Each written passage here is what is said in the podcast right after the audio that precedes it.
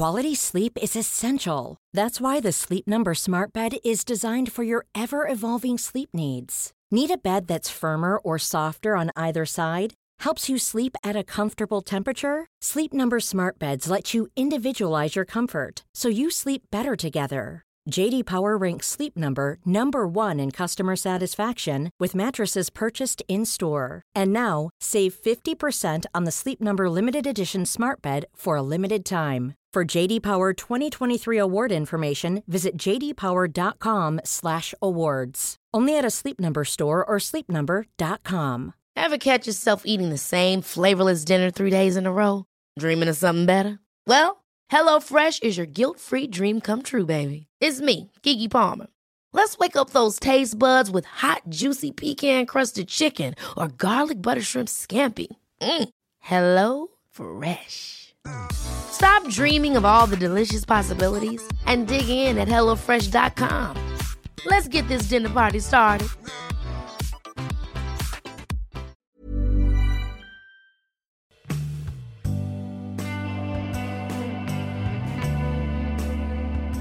Det er et biomonster.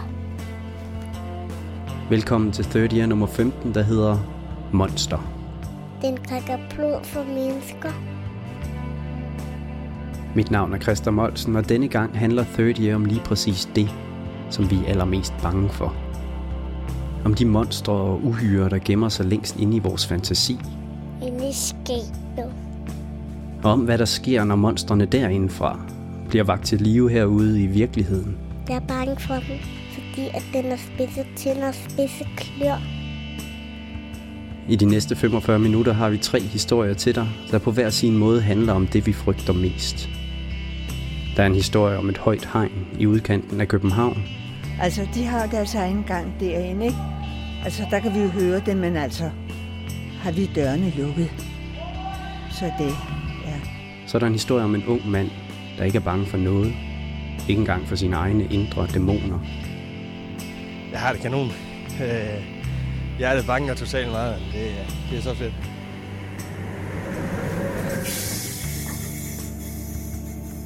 Men vi starter med historien om jagten på et uhyre i en mørk skov i Midtjylland.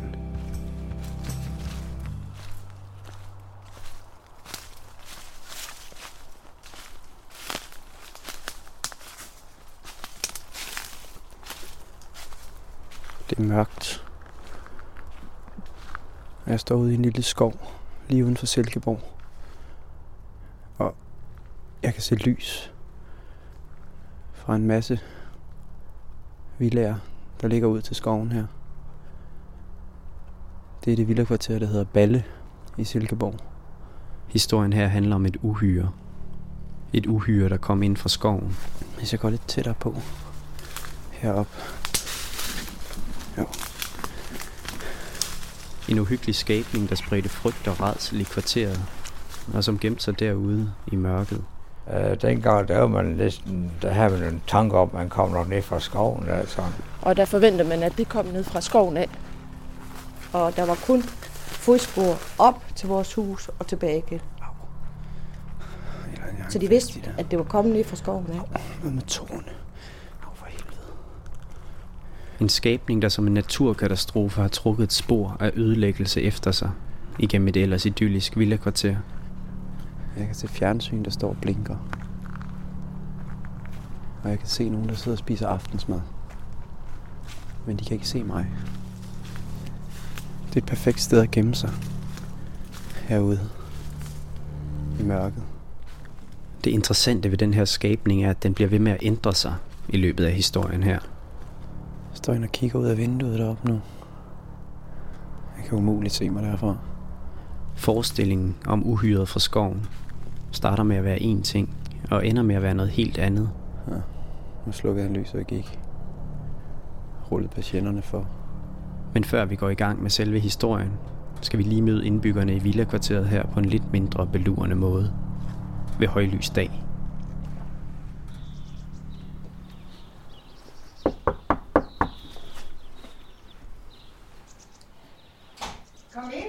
Tak, kan du have. Det er lørdag eftermiddag, og jeg går fra dør til dør i kvarteret for at komme i snak med nogle af dem, der bor her. Det er da et dejligt kvarter. Nu har jeg boet her i 48 år. Ja, været med til at starte det. Det er typisk pænt villakvarter i Silkeborg. Der er masser af trailere i indkørslen, og det er sådan et sted, hvor du ved, at alle har lagt mærke til dig ud af deres vinduer. Bare du har gået en enkelt tur ned ad villavejen. Flotte huse og vedligeholdt, og folk gør meget ud af deres kvarter, altså både haver og hus. Det er meget, meget roligt sted. Der har aldrig været ballade heroppe. Normalt så er det her sådan et kvarter, hvor man ikke låser sin cykel, ikke? Jo, og man har heller aldrig nogensinde haft låst altså udehus, fordi altså, vi har sådan, at står man og mangler noget, så kan man altid låne hinanden. Men det er slut.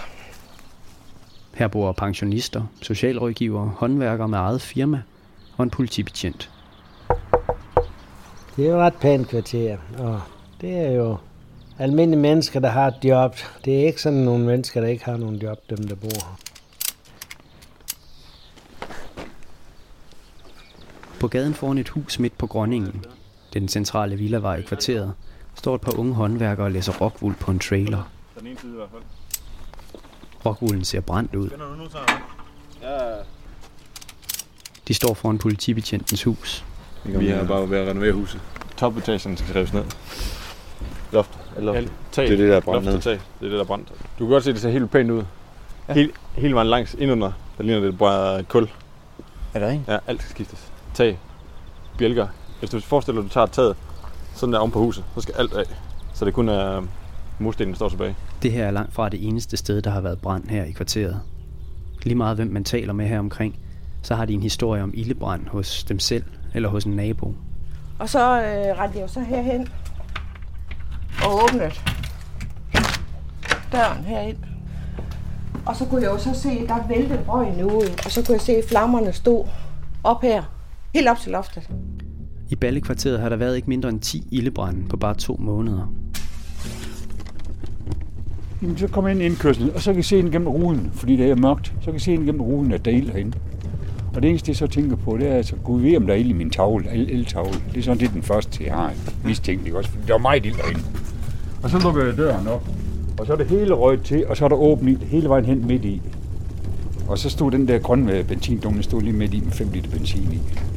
Så hvad fanden gør man nu? Alle 10 brande er opstået inden for en radius af 600-700 meter. I en periode fra midt januar til midt marts 2010.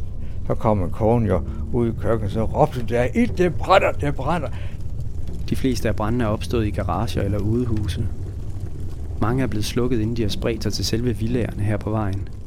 Men ikke dem alle. Og lige det samme, der bryder flammerne op igennem taget. Og jeg var over bank på, om der var nogen hjemme. Og bank på og råbte og gjorde ved og så videre. Men der var heldigvis ikke nogen hjemme, ej heller hunden.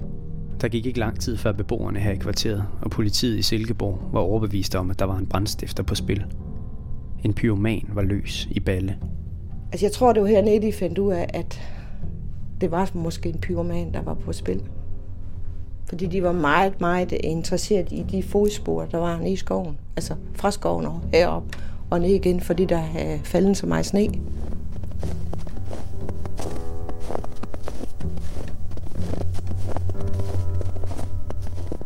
Det her er det første spor af faren fra skoven. Et sæt store fodspor i sneen. Og med dem skabes det første billede i balleboernes fantasi af historiens hovedperson. Det er et billede af en sindsforvirret pyroman med store fødder, der ligger på lur i skoven og venter på sit snit til at stikke ild til tilfældige villaer i kvarteret. Ingen kunne føle sig sikre. Gik I meget i skoven? I de par måneder. I går i skoven hver dag? Ja. Maj-Britt fra nummer 17 tager mig med en tur ned i skoven. Vi kan gå op her, hvis... Ja. Så jeg vil også sige, at når jeg gik sådan, når vi går rundt, gik rundt i skoven, jamen ser jeg på naturen, men jeg vil også sige, at jeg kiggede efter depoter, ikke også? Altså, var der et depot af brandvæske eller sådan et eller andet? Så man en pose, ikke også? Jamen, så gik jeg derhen og sparkede til den, hvis ikke de kunne se, at der ikke var noget i den, ikke også? På toppen af bakken i nummer 36 med udsigt over hele kvarteret bor Ole. Og efter mørkets frembrud kunne Ole ligefrem se kvarterets utryghed stå og lyse ud af sine vinduer. Der blev monteret ekstra lys rundt om på husen om natten, så der var tændt om natten, og man havde lys inde i huset om natten, og carporten havde vi lys i. Og når vi kiggede ud af vinduet rundt, så var der masser af lys. masser af lys. Så man var bange. Man var bange for, at det skulle ramme en. Helt klart. Dengang var der ingen, der sov ordentligt i det ellers så idylliske villakvarter. Beboerne i Balle lå vågne om natten og lyttede efter den gale brandstifter fra skoven. Altså, jeg plejer at sove godt, men jeg må da indrømme, de første 2 nætter, der sov jeg ikke. Min kone, det gik længe, inden hun... Ja, nu var jeg jo desværre alene hjemme. Min husband var på skiferie. Ja. Så når det blev mørkt, så sad jeg inde i stuen og kiggede ud til næste morgen, indtil det blev dagslys. Jeg turde slet ikke sove. Om natten var der god tid til at ligge og tænke på pyromanen. Til at forestille sig, hvem han var, og hvordan han så ud. Hvem det var, man skulle være bange for. Altså i den periode, der var alle jo på vagt. Dem, der gik hernede. Og vi snakkede, altså os, der kender hinanden. Om man havde set en mistænkelig person, eller... Og der var jo mange forskellige variationer. Nogle har set en ældre mand komme gående med en bærepose, ikke også? Altså hvis der kom gående nogen... uden hund, så var man jo straks vågen, ikke også? Til at lave de her. Kan du huske nogle af dem stadigvæk? Jeg kan i hvert fald huske en ældre herre, lidt usøgneret. Altså sådan en enebor, altså. Enspænder. Efter brand nummer 3 havde balleboerne svært ved at forstå, hvorfor politiet ikke havde fanget pyromanen. Og hvorfor ingen havde set noget mistænkeligt i kvarteret. Selvom alle var på vagt over for folk, der ikke hørte til. En hårrejsende teori begyndte at tage form. De informationer, vi fik fra politi, og var jo, at man var næsten sikker på, at det var en lokalt kendt person. Den mening havde politiet i hvert fald. At det måtte være nogen, som alligevel var kendt. Måske boede i området, var sådan set ordene fra politiet, det kunne man også læse i avisen. For hver brand, der blev påsat, blev teorien om en lokal pyroman, der boede i kvarteret, endnu stærkere. Vi snakkede jo om, hvem det kunne være, ikke også? Og vi snakkede jo om, at nu har vi boet her i 32 år, ikke også? Så det må være en tilflytter, ikke også? Et mønster begyndte at forme sig. Brandene blev påsat cirka en gang om ugen, altid om aftenen. Ofte i en carport hos folk, der kun havde været væk hjemmefra et par timer. Altid i det samme kvarter, og altid i huse, der lå tæt op ad skoven. Og det fandt man jo også frem til, at vedkommende havde en fantastisk god sans for, når folk de var rejst hjemmefra, når hus det var forladt. Brand nummer 6 blev antændt hos en politimand, der bor lige ved siden af Ole på toppen af bakken. Også hans have grænser op til skoven, og også denne brand brød ud lige efter spisetid. Mens betjenten var på arbejde på politistationen. Det var også opdaget, at jeg ringede efter ud af 112, ikke, da ilden brød igennem taget. Men det, der gjorde denne brand særlig uhyggelig, var, at pyromanen var brudt ind i selve huset og havde sat ild til et værelse på første sal. Da brandchefen kommer, er vi jo rundt igen, og der er så indbrud, kan vi se i bagdøren i haven. Der er simpelthen taget en fyldning ud, som ligger der. Da den lokale politibetjent kommer hjem, er branden slukket, men hans hus er godt medtaget. Det her er den værste brand i kvarteret indtil nu. Jeg var over og snakke med ham også efter, at brandvæsenet var taget afsted, og han var meget i tvivl om det var et totalskadet hus, han stod med, eller om det skulle renoveres. Det var det. Det spurgte han mig om flere gange, hvad min mening var omkring, så sagde jeg, det har jeg bestemt ingen forstand på. Altså, det har jeg ikke. Og branden gjorde beboerne endnu mere uhyggeligt til mode. Hvis ikke engang politibetjenten kunne passe på sit eget hus, hvordan skulle de så nogensinde fange den her pyroman? Den lokale betjent gjorde alt, hvad han kunne for at berolige sine naboer. Jeg snakkede jo selvfølgelig en del med ham og i kraft af hans job, og der siger han, nu bliver der gjort noget. Nu bliver der virkelig sat fokus på det. Der kommer ekstra bil for Holstebro. Der bliver sat vagt ud en gang imellem. Der bliver... han sagde, at man fløj med en helikopter med varmesøgende kamera en gang imellem og sådan nogle ting. Der bliver virkelig arbejdet på sagen. Men politiet havde stadig ingen spor at gå efter. Og ugen efter slog pyromanen til igen. I huset lige ved siden af politibetjenten. Og denne gang var der nogen hjemme, der hvor han satte ild. Sådan her så branden ud fra køkkenvinduet på den anden side af vejen, i nummer 21, hvor Svend bor. Der var ikke noget at se sådan, så det var tændt ild ned i kælderen, jo ikke ned i krybekælderen nedenunder. Men der har jo været masser røg og sådan noget, og det var svært jo. Inde i huset bor en ældre dame, Inger. Hun bor alene, og hun sad i sin stue og så fjernsyn, mens brandstifteren brød en lem op til hendes krybekælder.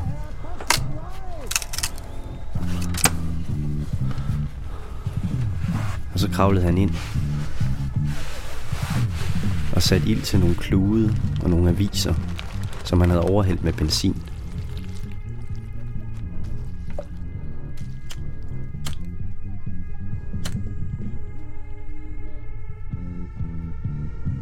Og Inger, hun opdagede, at fjernsynet gik ud. Og så kom hun ud i køkkenet, så var der fuld af røg. Jamen, så ringer hun jo over til tjenestebordet herovre ved siden af, jo ikke? Betjenten fra nabohuset ilede til og hjalp den gamle dame ud, og brandvæsenet fik hurtigt slukket branden i krybekælderen. Men hele kvarteret var rystet. Hvad ville der ske næste gang pyromanen slog til, mens folk var hjemme? I de næste par uger var der stille i kvarteret, men så kom ildebrændene tilbage. 2 styk på 1 uge.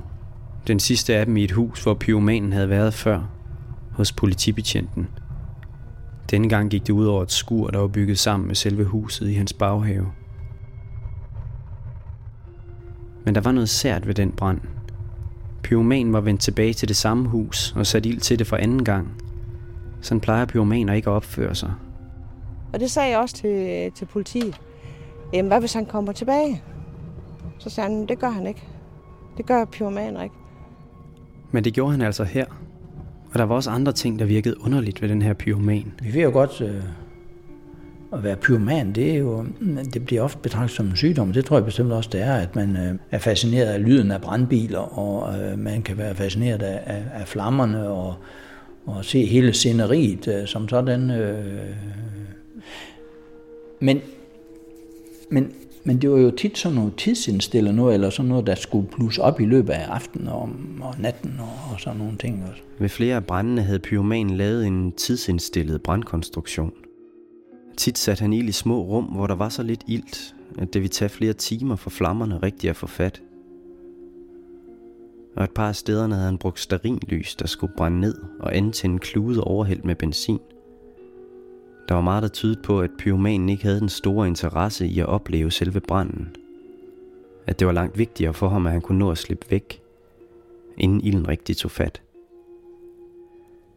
Forvirringen og frygten i Balle var større end nogensinde før, så der blev arrangeret et beboermøde med Silkeborg politi i Balle forsamlingshus. Det var selvfølgelig for at få noget ro på, og ligesom politiet kunne forklare, hvad gjorde man i sagen her. Dagen efter er der et billede fra det beboermøde i Silkeborg lokalavis. En 20-30 balleboere sidder på klapstole og kigger lidt nervøst op mod en lille scene, hvor der står en politibetjent i uniform. Jeg kan genkende flere af dem, jeg har talt med på billedet. Nu går jeg til bowling om mandagen, og den mandag der var jeg jo taget afsted, og så min kone hun var så op til borgermødet, og det sagde han lige bag ved hende. Et par dage efter er det samme billede på forsiden af lokalavisen. Men nu er et af ansigterne blevet tilsløret. Overskriften på artiklen er, var han med til mødet?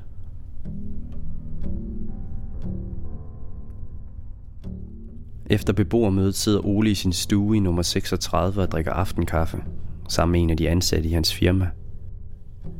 Ole går ud på terrassen for at lufte hunden. Og da vi kommer derud, så lugter det simpelthen forfærdeligt af terpentin, tændvæske. Jeg siger så til Ronny, som min ansat hedder, på med skoen, vi skal over til naboen og kigge, om pyromanen har været der igen. For nu har han jo været der 2 gange. Så vi spænder over ned i haven og undersøger det hele og lyser ind i de værksteder, der står åbne. Det lugter bare af brand, det lugter ikke af tændvæske eller noget som helst. Men så på vejen op i hans carport igen, for vi er på vej hjem, så ind mod vores carport, der står der sådan en paptønde. Og den kan jeg se, der er lys i. Ole har fundet en af pyromanens tidsindstillede brandbomber. Låget ligger ikke rigtig på, så der er sådan en lysende ring, og plus der er et hul i midten, der er lys i. Tønden er fyldt med klude, gennemvædet med terpentin. Og oven på kludene står stearinlys og brænder. Det er det, Ole kan se lyset fra. Og så er der hældt terpentin op af vores carport. Og så har han savet en hækplant igennem, og så har han stillet tønden ind mod vores carport og sat hækplanten på plads igen. Og så skulle der så gå ild i det i løbet af aftenen, natten. Og så vil vores carport jo selvfølgelig forsvinde, men carporten ved naboen, ved patienten, vil også selvfølgelig brænde og gå til. Ole slukker stearinlyset og ringer til politiet. De kommer med det samme. Der sker faktisk det, at jeg spørger, om ikke det var en god idé at få betjenten herop, for at se, om de der ting var noget, der var taget ind fra ham af, fordi så kunne der være spor af pyromanen jo. Og det prøvede man at snakke om, og man ringede på stationen og tænkte sig, men det skulle han ikke. Det undrede mig lidt. Det undrede mig faktisk rigtig meget. Men det skulle han ikke. Og næste dag kommer det frem. Betjenten er blevet anholdt. Men den aften der var der stor opbrud af politibetjente heroppe. Og der er sikkert det tidspunkt, hvor de har haft materiale, det var så stærkt, at nu skulle han altså snappes, så blev han sigt næste dag om formiddagen. I løbet af dagen får alle det at vide. Jeg bliver så ringet op af flere forskellige dagen efter, som siger, har du hørt? Man har anholdt en betjent i forbindelse med de brande. Ja, det er en far til 3 små knejder og ting og sager. Og så var der jo ingen tvivl om, hvem det var. Kunne det virkelig være ham? Politimanden? Den pæne mand? Brandstifter? Pyroman? Det giver ingen mening. Nej, det kan bare ikke. Det kan simpelthen ikke passe. Altså, det er jo nok den umiddelbare reaktion, ikke? En, som har været betjent i 15 år, som alle har haft stor tillid til at sige, det kan simpelthen, det er bare for surrealistisk, det kan bare ikke passe. Det var jeg fuldstændig rystet over. Politimanden, han var der selvfølgelig ingen, der havde mistanke til. Men, og som jeg så siger, hvis han går jo om min have, og naboen havde ham jo også inde, jamen det har du jo ikke faldet mistanke til, vel? Du har jo ikke faldet mistanke til ham. Politimanden, den hjælpsomme nabo. Han var også blevet hjælpsom, når der var noget her.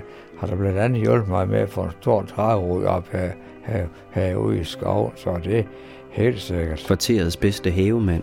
Han var med i det her åbne haver. Og så udstiller man sin have? Ja, så udstiller man sin have, så tager man en vis entré, en 10'er eller sådan noget, for at folk kommer ind. Men det kunne ikke blive pænt nok. Sådan er det. Kvarterets bedste gør det selv, mand. Han var en dygtig håndværker. Han kunne selv lave mange ting. Og det var fine materialer og gode materialer, det blev lavet i, og det blev lavet rigtigt. Det gjorde det. Alt var i orden. Alting var i orden over. Og det kunne man nu være misundelig over nogle gange. Det kunne man da. Det var svært at tro på, at det skulle være ham, der havde gået og sat ild til sine naboers villaer. Men der gik ikke ret lang tid, før betjenten tilstod det hele. Men det var ikke kun brandene, han tilstod. Udover de 10 brande indrømmede han også 18 indbrud i kvarteret. Og en række af hærværk på naboernes biler. 43 ulovligheder i alt. Efter det første chok havde lagt sig, rejste sig et nyt spørgsmål i kvarteret. Hvorfor? Hvordan han kom ud i det der, det er svært at gøre sådan noget forestilling om. Var betjenten en gal pyroman, der handlede på en fuldstændig irrationel og syg trang til at se sine naboers hus brænde? En mand, der gør sådan noget, han må være fuldstændig gal i hovedet, for ellers kan man da ikke finde på sådan noget, synes jeg jo ikke. De fleste i kvarteret køber ikke den forklaring. Man tror, at det er en syg mand til at starte på, ikke også? Men han har haft en strategi med, at han ikke blev syg. Og det er derfor, han er jo skarpsindig nok. Planen er jo sådan set god nok. De fleste mener, der var et andet og mere rationelt motiv, der drev ham. En nøje udtænkt plan. En plan, der som så mange andre store planer, er startet som en lille plan. For betjenten startede det med et stenslag på hans Audi. De havde en Audi A6, som han købte for ikke så forfærdeligt lang tid siden.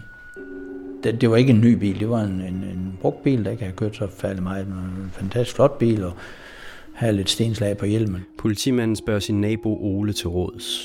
Ole, som har et billakeringsfirma og som selv har en ny Audi A6 uden stenslag på motorhjelmen.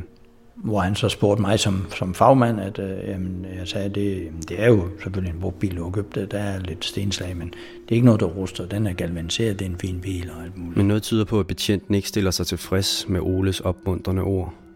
Han ved godt selv, at hans Audi A6 ikke er ny. Og hvis andre kigger rigtig godt efter, så kan de også godt se det. At det er en brugt bil, han kører rundt i. Men alligevel efter en måneds tid eller sådan noget, så var den ridset hele vejen rundt, og begge vores biler var ridset, og naboen til den anden side var ridset. Og 7 biler på Villavejen bliver ridset den nat, og betjentens Audi er værst medtaget. 30.000 kroner får han af forsikringsselskabet til en fuldstændig omlakering af bilen. Han fik sin malet op og næsten over det hele. Jeg fik min Audi malet op næsten over det hele på grund af rids, og det er så også et af de forhold, han har indrømt, at det er noget, han selv har gjort. Fordi den skulle stå som en ny bil. Ingen tvivl om det. Det skulle bare være i orden. Det er sådan set en ret simpel plan. Han vil have bilen omlakeret. Han vil have forsikringen til at betale. Så han har brug for en dækhistorie. Og den får han ved at ridse bilerne hele vejen ned ad gaden. Den nat, hvor han ridser sin egen. Bilen troede, at det var nogle knejder, der var kommet hjem fra byen og skulle lave lidt ballade, ikke? Planen lykkedes. Ingen mistænker betjenten, og hans brugte Audi A6 ser ud som ny. Det må være derefter, at ideen er opstået til, hvordan han kan få sin villa totalt renoveret for forsikringsselskabets penge. Igen har han brug for en dækhistorie, og denne gang skal den være noget større end historien om et par fulde drenge, der ridser biler på vej hjem fra en bytur. Og sådan går det til, at betjenten opfinder pyromanen. Han har brug for billedet af en sindssyg brandstifter, der går og sætter ild til kvarterets villaer for at opleve et sus ved at se flammerne. Det er et stærkt billede, og i flere måneder er det netop ideen om den vanvittige pyroman, som Balles indbyggere går og er så bange for. Jeg kan i hvert fald huske en ældre herre lidt usøjneret. Velkommen kunne på afstand måske stå og kigge. Det snakker man faktisk meget om. Dengang der var man næsten, der havde man en tanke om, at man kom ned fra skoven. Altså. Så de vidste, at det var kommet ned fra skoven. Alle ledte efter et fremmed monster fra skoven, der handlede på en sygelig trang til ild. Og ingen så, at bag monstret gemte sig en af dem, der var allermest som alle de andre i kvarteret. Og det er her, historien bliver uhyggelig på en helt ny måde. For det er her, vi begynder at få svar på spørgsmålet. Hvorfor? Han skulle leve op til hans ry, og det han ikke kunne. Det tror jeg, det er det, der gjorde det. Han var den type, at alting skulle være i orden, og alting skulle skinne og shine ud af det. Så jeg tror, det er økonomi, han kan ikke følge med. Man ved jo alle sammen betjent, hvad de tjener, ikke også? Så det er jo ikke ligefrem alverden. Han gjorde det for at få en bil, der var lige så flot som naboens. For at have råd til en have, som naboerne kunne se beundrende på. Og for at få et hus, der kunne måle sig med de flotteste på Villavejen. Og det er her, monstret ændrer sig og bliver til noget velkendt. For han ønskede sig vel egentlig bare det samme, som så mange andre i sådan et kvarter. Han ønskede sig det bare alt for meget.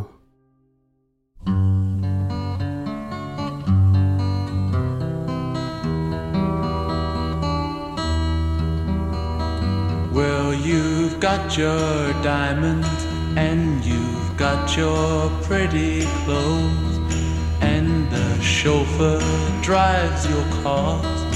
You let everybody know, but don't play with me, 'cause you're playing with fire. Don't play with me, 'cause you're playing with fire. Det var historien om uhyret fra skoven, der viste sig at være den pæne politimand fra hjertet af villakvarteret. Og sådan er det med de uhyrer, der gemmer sig ude i mørket. De tåler ikke dagens lys, for jo mere vi ser af dem, jo mere lys, der falder på dem, jo mindre uhyggelige og uforståelige bliver de. Jo mere vi lærer dem at kende, jo mere kommer de til at ligne os selv. Men det er ikke alle uhyrerne, der kommer frem i lyset. Nogle af dem bliver derude i mørket. Her kommer en lille historie om, hvad der sker, når man gør alt, hvad man kan for at holde det uhyggelige på afstand.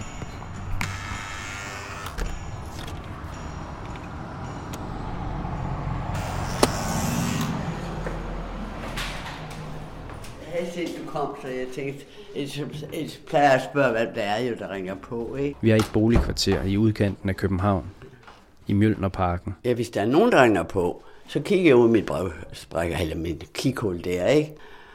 Og hvis der ikke er nogen, jeg kender, så lukker jeg altså ikke op. Det gør jeg ikke. Jeg lader som om, jeg ikke er hjemme. I en af blokken er der ældreboliger, og dem, der bor derinde, er bange. Især for dem, der bor i de andre blokke, lige i nærheden. Der står og snakker. Der står også en mand deroppe.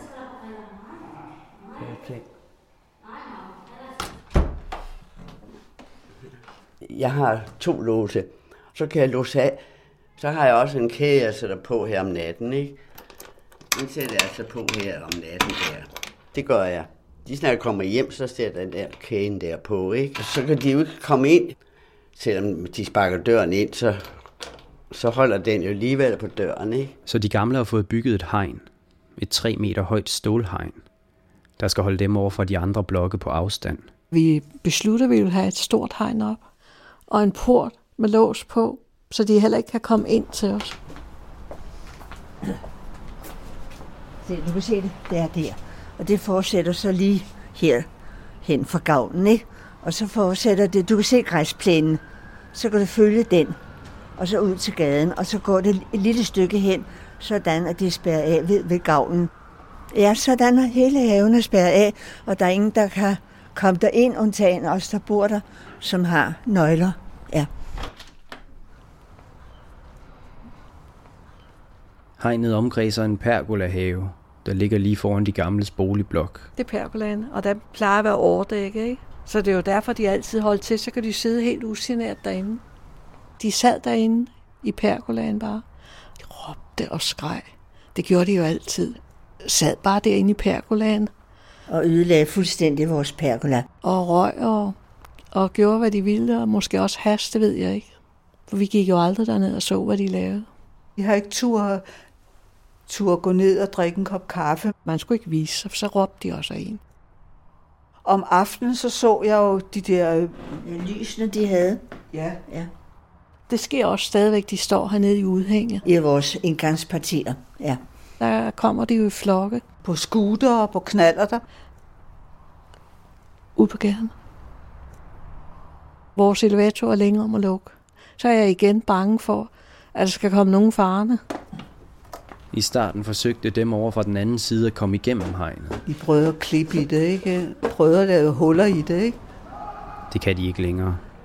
For hullerne er blevet lappet. Og hegnet er blevet forstærket. Men man kan stadig se igennem hegnet, og ud på skikkelserne, der bevæger sig uroligt derude i mørket. Nej, man kan sige, det er dem, der bor i stuen, ja. Altså, de har deres egen gang derinde, ikke? Altså, der kan vi jo høre dem, men altså, har vi dørene lukket? Så det, ja.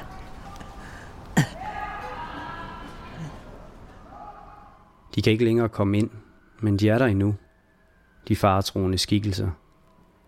Det er faktisk som om, de er kommet til at fylde endnu mere, selvom hegnet holder dem på afstand. Jeg havde mareridt her en nat. Det var altså ikke rart. Jeg var gået i seng, og jeg har nok været faldet i søvn. Og pludselig synes jeg mærker en hånd. Så tænkte Gud, der ligger en lige under min seng. Tænkte, jeg gav sådan en skrig frem. Jeg tror, de har kørt det hele opgangen. Det var altså mareridt. Jeg kunne mærke hånden lige så tydeligt. Jeg ville trække mig ud af sengen. Nej, det var godt nok vemmeligt. Så jeg må kigge ned under min seng, om der var nogen. Nej, altså det er altså vemmeligt sådan noget. Det er fordi man hører så meget, ikke?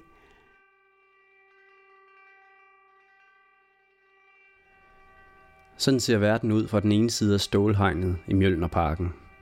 Og sådan ser verden nok også ud bag så mange andre hegn, mure og aflåste baggårde. Set derindefra kommer dem ude på den anden side af hegnet hurtigt til at ligne uhyggelige og uforståelige uhyre. Og det virker som om, at jo flere hegn vi bygger, jo mere forhippet vi bliver på at holde dem, vi ikke forstår, for livet, jo mere uhyggelige bliver de, jo mere vokser uhyrene derude i mørket. Det er et biemonster. Den krækker blod for mennesker. Jeg kan huske det første uhyre, jeg var bange for.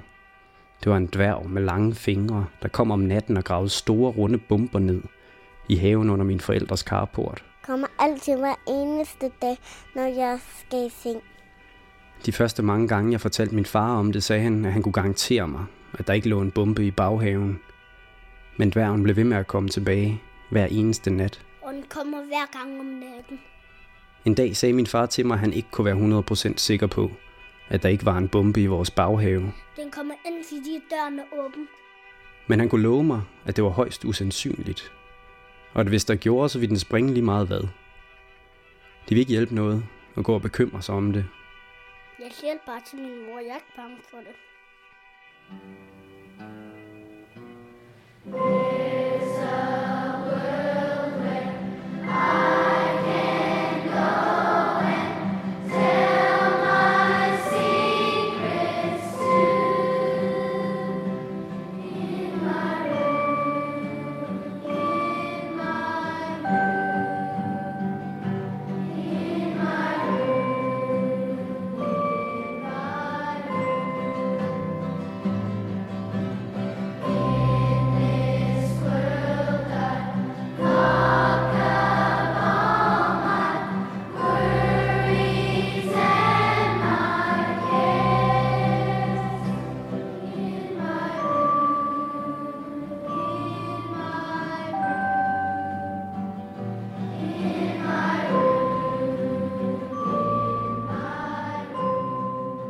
Du lytter til Third Year, og den sidste historie, vi har til dig i dag, handler om de monstre, der lever inden i os selv. Dem, der får os til at gøre farlige og uforsvarlige ting. Og om et møde imellem en ung mand, der ikke er bange for sine egne indre dæmoner, og en journalist med betænkeligheder. Den unge mand hedder Martin, og journalisten, der fortæller historien, hedder Rasmus Poulsen. Her kommer Martin på toget.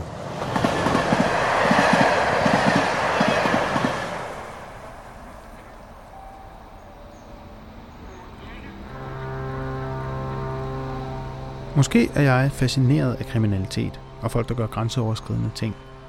Nogle gange er der i hvert fald nogen, der har ment, at jeg har reklameret for forbudte ting. Det har især været misbrugskonsulenter og graffitibekæmpere, der har kritiseret radioudsendelser, som jeg har lavet, for ikke at fokusere nok på skadevirkninger, omkostninger og advarsler om det farlige ved ting og sager. Faktisk blev jeg engang interviewet af DSB til deres medarbejderavis DSB i dag, fordi jeg havde lavet noget radio om trainsurfing. Altså det at opholde sig på ydersiden af et kørende passagertog som en slags ekstremsport. Altså, det jeg bemærker mest, det er, at mit hjerte det hamrer som en gal. Altså det er noget, der er bare for adrenalin til at køre. Ellers der er det, hvad der sker i omgivelserne. Altså folk, der ser os, de bliver så forarvet, fordi jeg ikke har set sådan noget før. Det er i hvert fald en af de ting, jeg synes, der er rigtig fedt ved det. Radioprogrammet var optaget i Vestjylland, hvor nogle teenage-drenge skulle ud og trainsurfe. Først snakkede vi lidt hjemme på den ene af dems tilrådede kollegieværelse, og så gik vi op og tog med lokaltoget. Jeg sad og optog lyd inde i toget, imens drengene holdt fast i vinduesviskeren om på bagenden. Sådan kørte vi fra Lem til Ringkøbing igennem landsbyen Velling.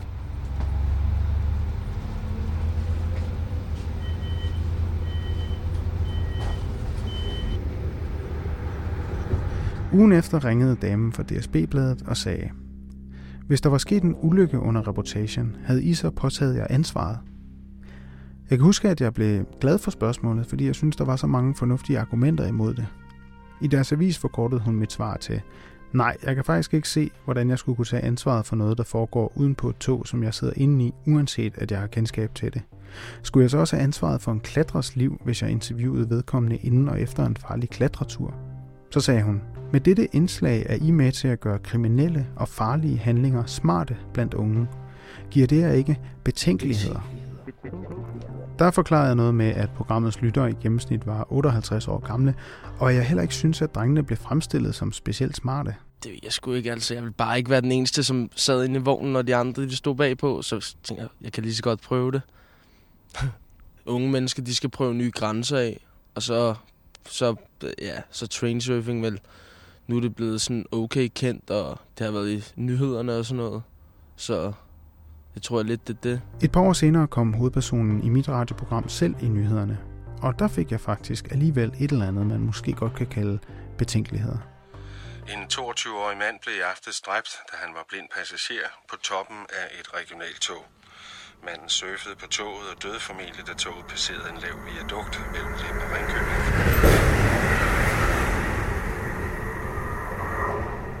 Jeg kan forstå, at Martin, som han hed, havde været beruset på den skæbnesfangertur.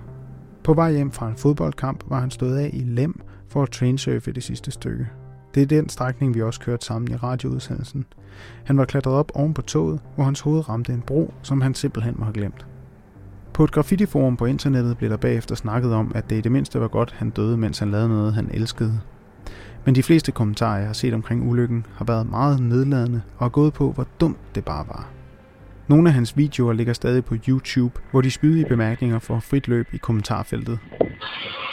Så jeg kan dyrke de her betænkeligheder, imens jeg på min computerskærm ser Martin en solskinsdag i landsbyen Hæg kravle op bag på et Arriva-tog.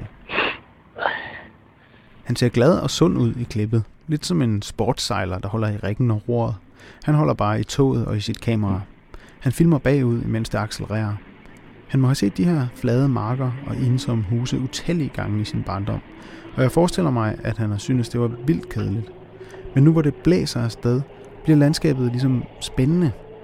Selv igennem computerskærmen får det min puls til at stige, og jeg synes, jeg kan se en fryd hos Martin over, at han har fundet en kraftig, hemmelig spænding, der sker lige igennem det forblæste udkants Danmark helt gratis. Men kan jeg godt sige det? Kommer jeg så ikke til at reklamere for det? Er der noget om det, når DSB siger, at det man putter i medierne kommer til at virke som reklame i et eller andet omfang?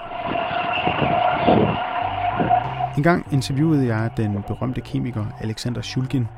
I de sidste 45 år har han opfundet kraftige bevidsthedsændrende stoffer i sit hjemmelaboratorium og afprøvet dem på sig selv på næsten daglig basis. Mange af hans opfindelser er siden blevet til illegale gadestoffer, som millioner af mennesker verden over har brugt og misbrugt og haft glæder og åbenbaringer og psykoser og ulykker med. Så jeg kunne ikke lade være med at høre godt efter, da han sagde noget til mig om risiko. That is very serious weapon. Be very cautious of that. You can record things and you can be in a lot of trouble. Han sagde, den mikrofon du har der er et meget alvorligt våben. Vær meget påpasselig med den. Du kan optage ting og komme i en masse problemer. Tilbage til Martin på toget. På et andet YouTube-klip springer han på skjerntoget fra Herning station. Igen bagpå. Men den her gang har han en dåseøl i hånden. Han filmer folk på perronen, der forfærdet ser til, imens toget accelererer og kører ud fra stationen. Han drikker med den ene hånd, imens han filmer sig selv med den anden. Så kravler han op på den lille runde kant om ruden og holder fast i vinduesviskerne, imens toget kører så stærkt, at vinden blafrer i hans kinder, ligesom en faldskærmsudspringer. Toget standser ved næste station. Han springer af og løber hen ad perronen. Togdørene går op. En lyshåret dreng løber ud og klapper imponeret i hænderne og smiler til Martin med kameraet. I kommentarfeltet er der nogen, der beskylder drengen, der klapper for at have drevet Martin i døden. Men er det virkelig hans skyld? Er det ikke i virkeligheden mere det forarvede publikum på perronen, Martin gjorde det for? Eller var det noget inde i ham selv, der drev ham? Eller er det min skyld med den farlige mikrofon?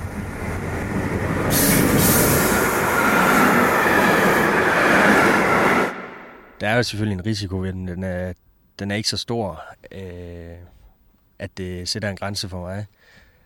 Det jeg prøver at trainsurf, det... Jeg ved snart ikke, hvordan jeg skal forklare det, men det er bare noget, jeg mener, man skal prøve. Nej, har jeg virkelig sendt det ud i radioen? En dreng, der siger, at man bare skal prøve det, han nu selv er død af.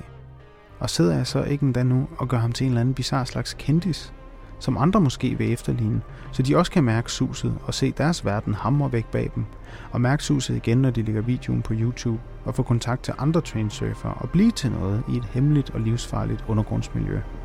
Nej. Jeg har opsøgt en af de andre drenge fra det gamle radioprogram for at blive klogere på, hvad det var, der drev Martin. Søren snakkede med ham næsten hver dag, selvom de boede i hver sin ende af landet, så han kendte ham i hvert fald bedre end de fleste.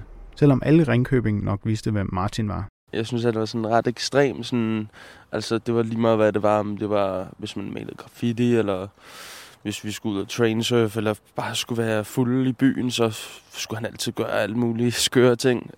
Men det var også det, der var så sjovt ved ham. Sådan, ja, han havde sådan meget sådan ting med nogle gange at skulle være nøgen, og sådan ned igennem gågaden og sådan noget, når han var fuld selvfølgelig, ikke?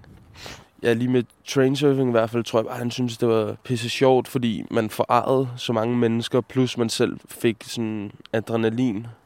Det tror jeg, det var lige ham. Altså, han kunne godt lide at farve mennesker, også det der med at gå nøgen igennem byen. Sådan, bare nu, når jeg tænker over alle de ting, han har gjort, så er det tit sådan noget med, at andre skal blive forarget, eller skræmt, eller opstemt, eller hvad man nu skal sige. Var han sådan en farlig type? Nej, overhovedet ikke. Altså, det synes jeg ikke. Han blev måske farlig for sig selv, men ikke over for andre mennesker. Jeg kan dyrke betænkelighederne yderligere ved at læse på trainsurfing.dk, der er en hjemmeside, som Martins familie har lavet for at advare imod ekstremsporten og for at mindes Martin. De har stadig en masse sorg på grund af hans dumme hobby. Der er en gæstebog på hjemmesiden, hvor panikangste mødre til nuværende trainsurfere har skrevet indlæg. Flere trainsurfere har også skrevet der. Martins søster skriver svar til indlægene, og hun er ikke fordømmende. Hun forstår godt trainsurfernes behov for spænding. Hun beder dem bare passe rigtig godt på. Og så bliver hun glad, når nogen skriver, at de aldrig mere vil trainsurfe, når de har drukket. Jeg har interviewet voldsforbrydere, pushere, politiske brandstiftere, nynazister, stofbrugere og mange andre mennesker, der gør både uforsvarlige og direkte farlige ting. Og det har altid interesseret mig at høre deres egne forklaringer. For folk har altid en logik, de selv bruger. Og man får også altid et minimum af sympati for dem, synes jeg. Sådan er det jo med mennesker. De er som regel ikke så tossede, når man snakker med dem. Men jeg tænker der nogle gange over, hvem det er, jeg går og peger på med den farlige mikrofon. Og så retfærdiggør jeg det med min logik. Nemlig at folk jo gør de her ting alligevel. Og hvis ikke vi forstår hvorfor, hvordan skulle vi så kunne forholde os til dem? Eller få dem til at lade være?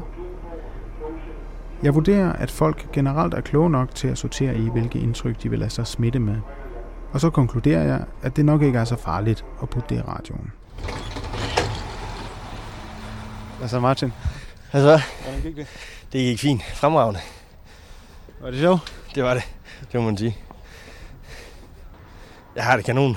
Jeg er det banker totalt meget. Det er så fedt.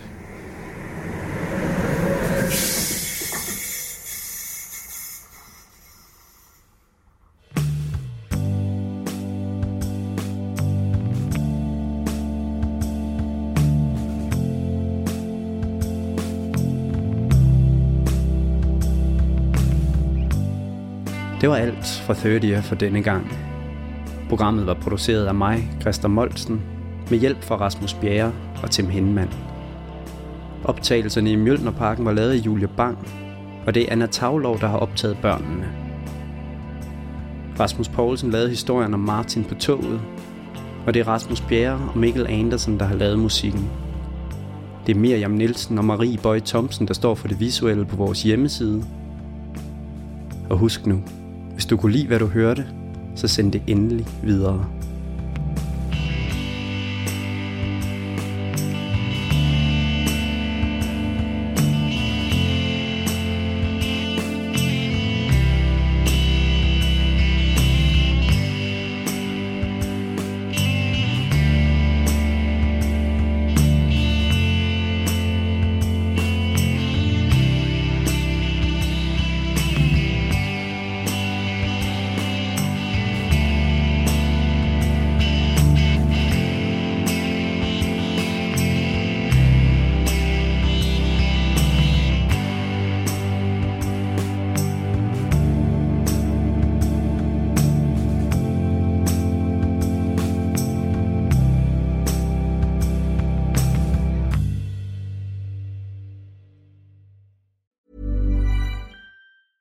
Ever catch yourself eating the same flavorless dinner 3 days in a row?